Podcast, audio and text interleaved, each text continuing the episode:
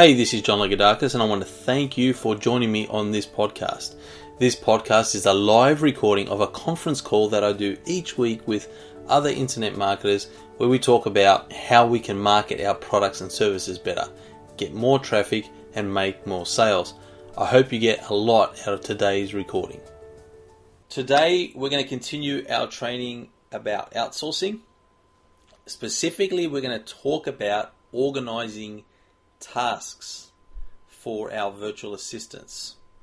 And I'm going to share with you what I personally do, and I, I think it's a great way to do it. And you can take what you're going to learn from me and definitely apply it to your business. You may even tweak it, and that's fine because everyone's circumstances are a little bit different. So we've gone through the process of hiring our VA. We've also trained them, or in the process of training them and teaching them how to do the the tasks that we need them to do on a regular basis. Now, once so once we've gone through that process, we've hired them, we've trained them. Then there's the ongoing, just keeping them humming, keeping them working away, so everyone's happy. They're happy because they know what work they need to do and they can just go ahead and do it, and you're happy because you're getting your work done. So it's very important that we're organized, that we have them organized, that we're organized, and everyone knows what they're doing, not just to do the everyday stuff, but also how to deal with things like new projects. How we're going to incorporate new projects into our daily routine and also ad hoc stuff. Because there's, there's little things that come up all the time that we will need to get our VA to do that is out of the ordinary. So, how do we blend all that together and keeping every, everything functioning smoothly and everyone happy? So, the way I do it is the first thing I do is I create a shared spreadsheet on Google Drive where I have two columns. I have the daily tasks, or the, not, not even daily, but recurring tasks. So stuff that they need to be doing on a continual basis. It could be daily, it could be weekly, it could be monthly. And then on the other column, I have my projects. And I'll go through that with you. So let's say that every day, what I would like my VA to do is to make sure that they go over this first column, the recurring tasks. Again, some of these will be things that they need to do daily, other things they might need to do weekly or monthly, but I want them to glance over it to make sure these things are getting done. So the first one might be to respond to webinar emails immediately. So for me, that is like I have a webinar that runs and people can actually make comments or ask questions. So I want the VA to make sure that they're checking over that. So if there's any questions or comments, they can respond to those people. I want them to check my support tickets. So if anyone's uh, asked for any type of support, I want that to be looked at. If there's a new article, so if I've created a new article and I've sent it to them, I'd like them to publish that on the blog. I want them to check for new positive comments and send an email asking permission to use as a testimonial. And I put here Wednesdays. So this particular task, I don't want them to do it every single day.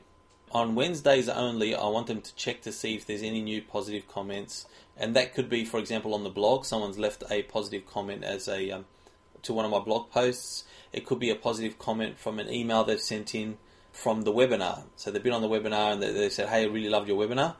So it, could, it come in different ways. So I want them to check all these different places where there could be positive comments, and if, and if there are any, on Wednesdays they send that person an email saying, "Hey, thank you so much for your feedback. Is it okay if we use your comment on our marketing material?"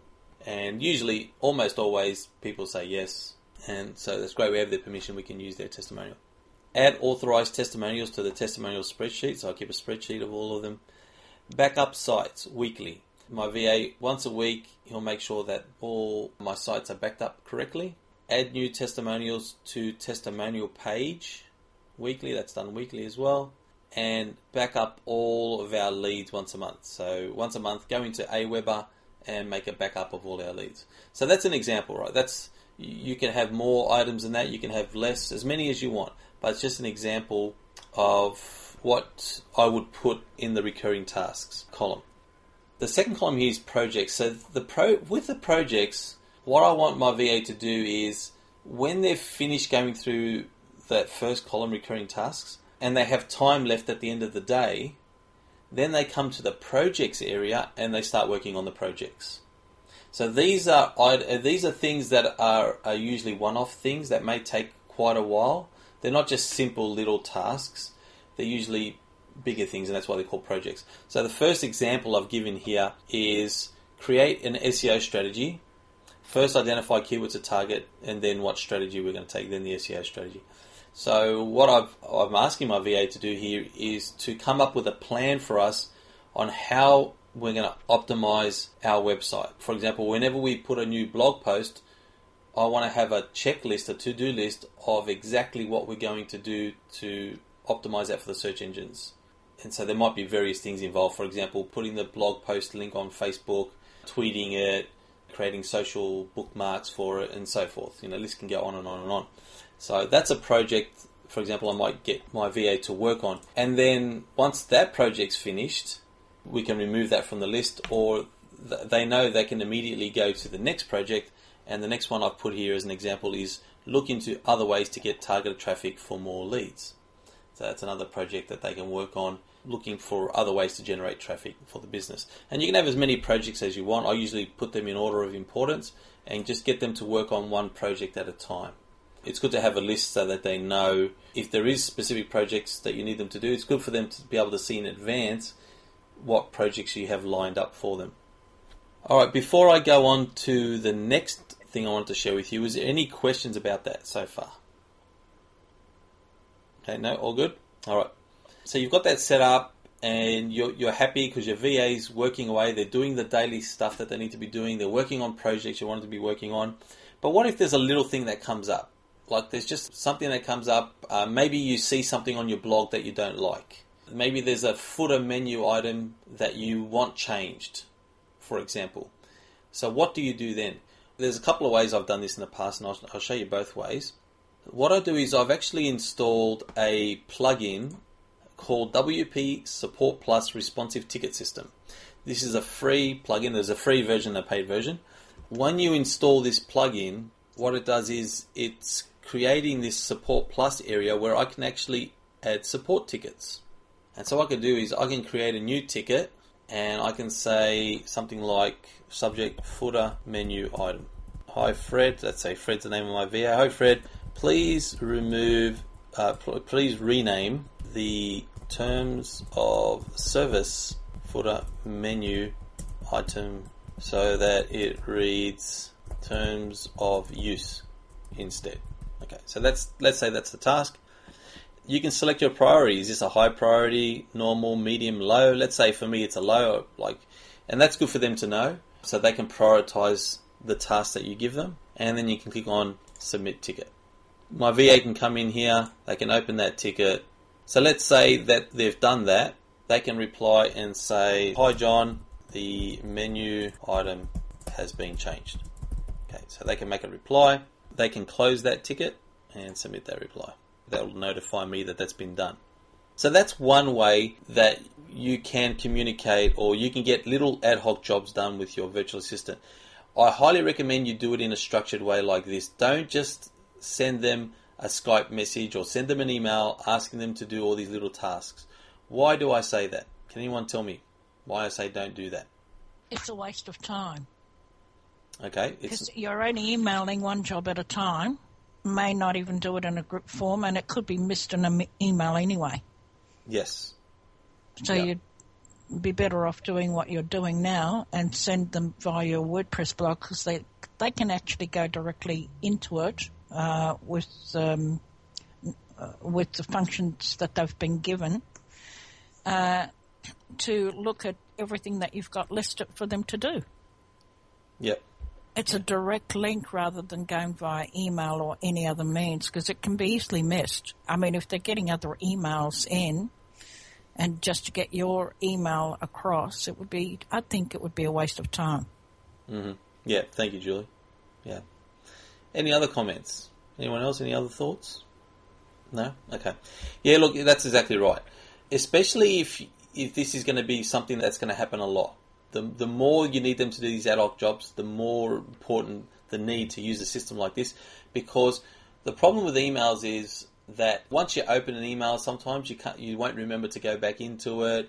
If you're emailing them, and especially if you're emailing them multiple jobs within the one email, they can lose track of what they need to get done, the specific jobs that they need to do.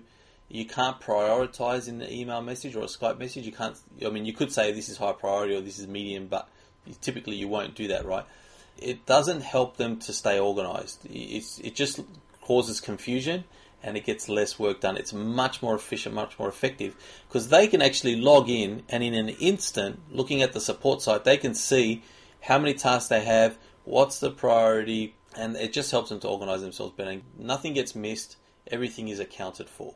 So, very, very important. Don't Skype them, don't email them, put it in an organized system such as this. Every anything you need them to do, anything. It could be from the simplest thing to the most complex ad hoc job make sure you put it in here. You can add attachments. And many times, what I'll do, if it's something that I, I need them to see, I will actually take a screenshot. I would go to my snipping tool, or you can use any software, there's free software out there that will do this. And I'll actually take a screenshot, attach it, and submit the ticket. It just helps them. So I've done that many times. And sometimes I will actually call them. Oh, well, actually, this is what I'll do. So let's say there's a task I need them to do, but I can't really show them with a screenshot, or it's very hard to describe it in a message. I need to talk to them and share my screen and show them. I'll do it in two stages. The first thing I'll do, I'll actually enter the support ticket.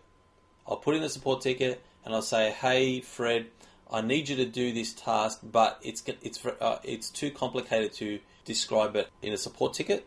Please call me when you're next available, or call me at such and such a time, or whatever, and we'll go over it together." The job is actually in the system. And I'll, I'll put a few details, like I'll put the correct title label for it so that they can reference it later, they know what that ticket's about.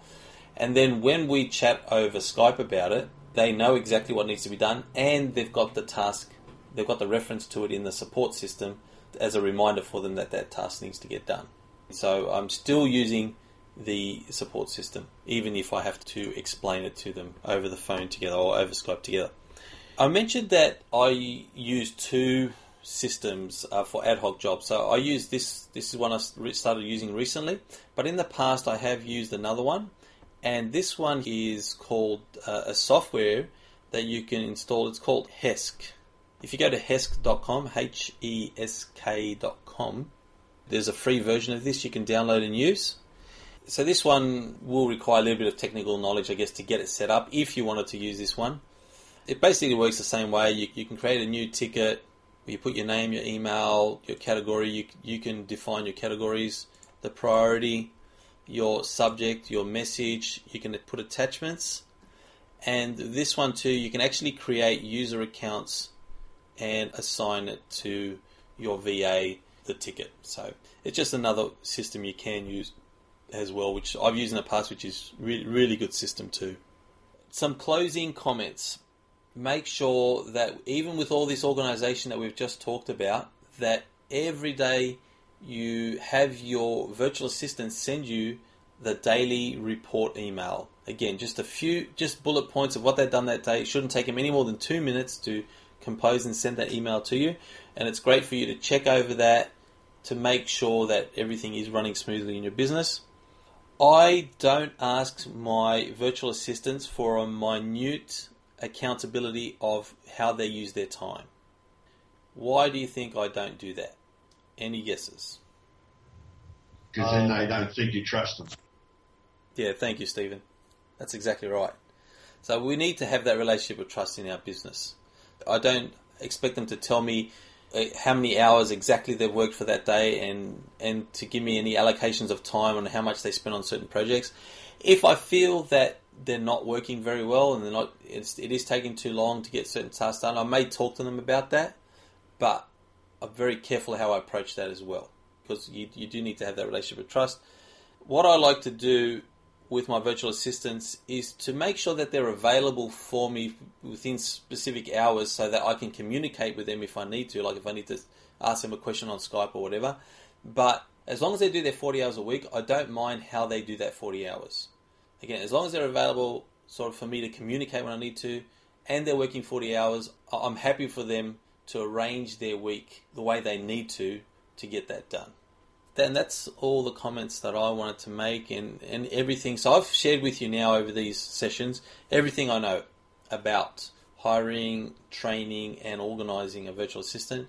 I know that these, if you to, you know, if you use these strategies, I know it'll definitely help you in your business. Again, you may adapt it for your particular business, for the type of work that you do, or for the size of your business and as it grows.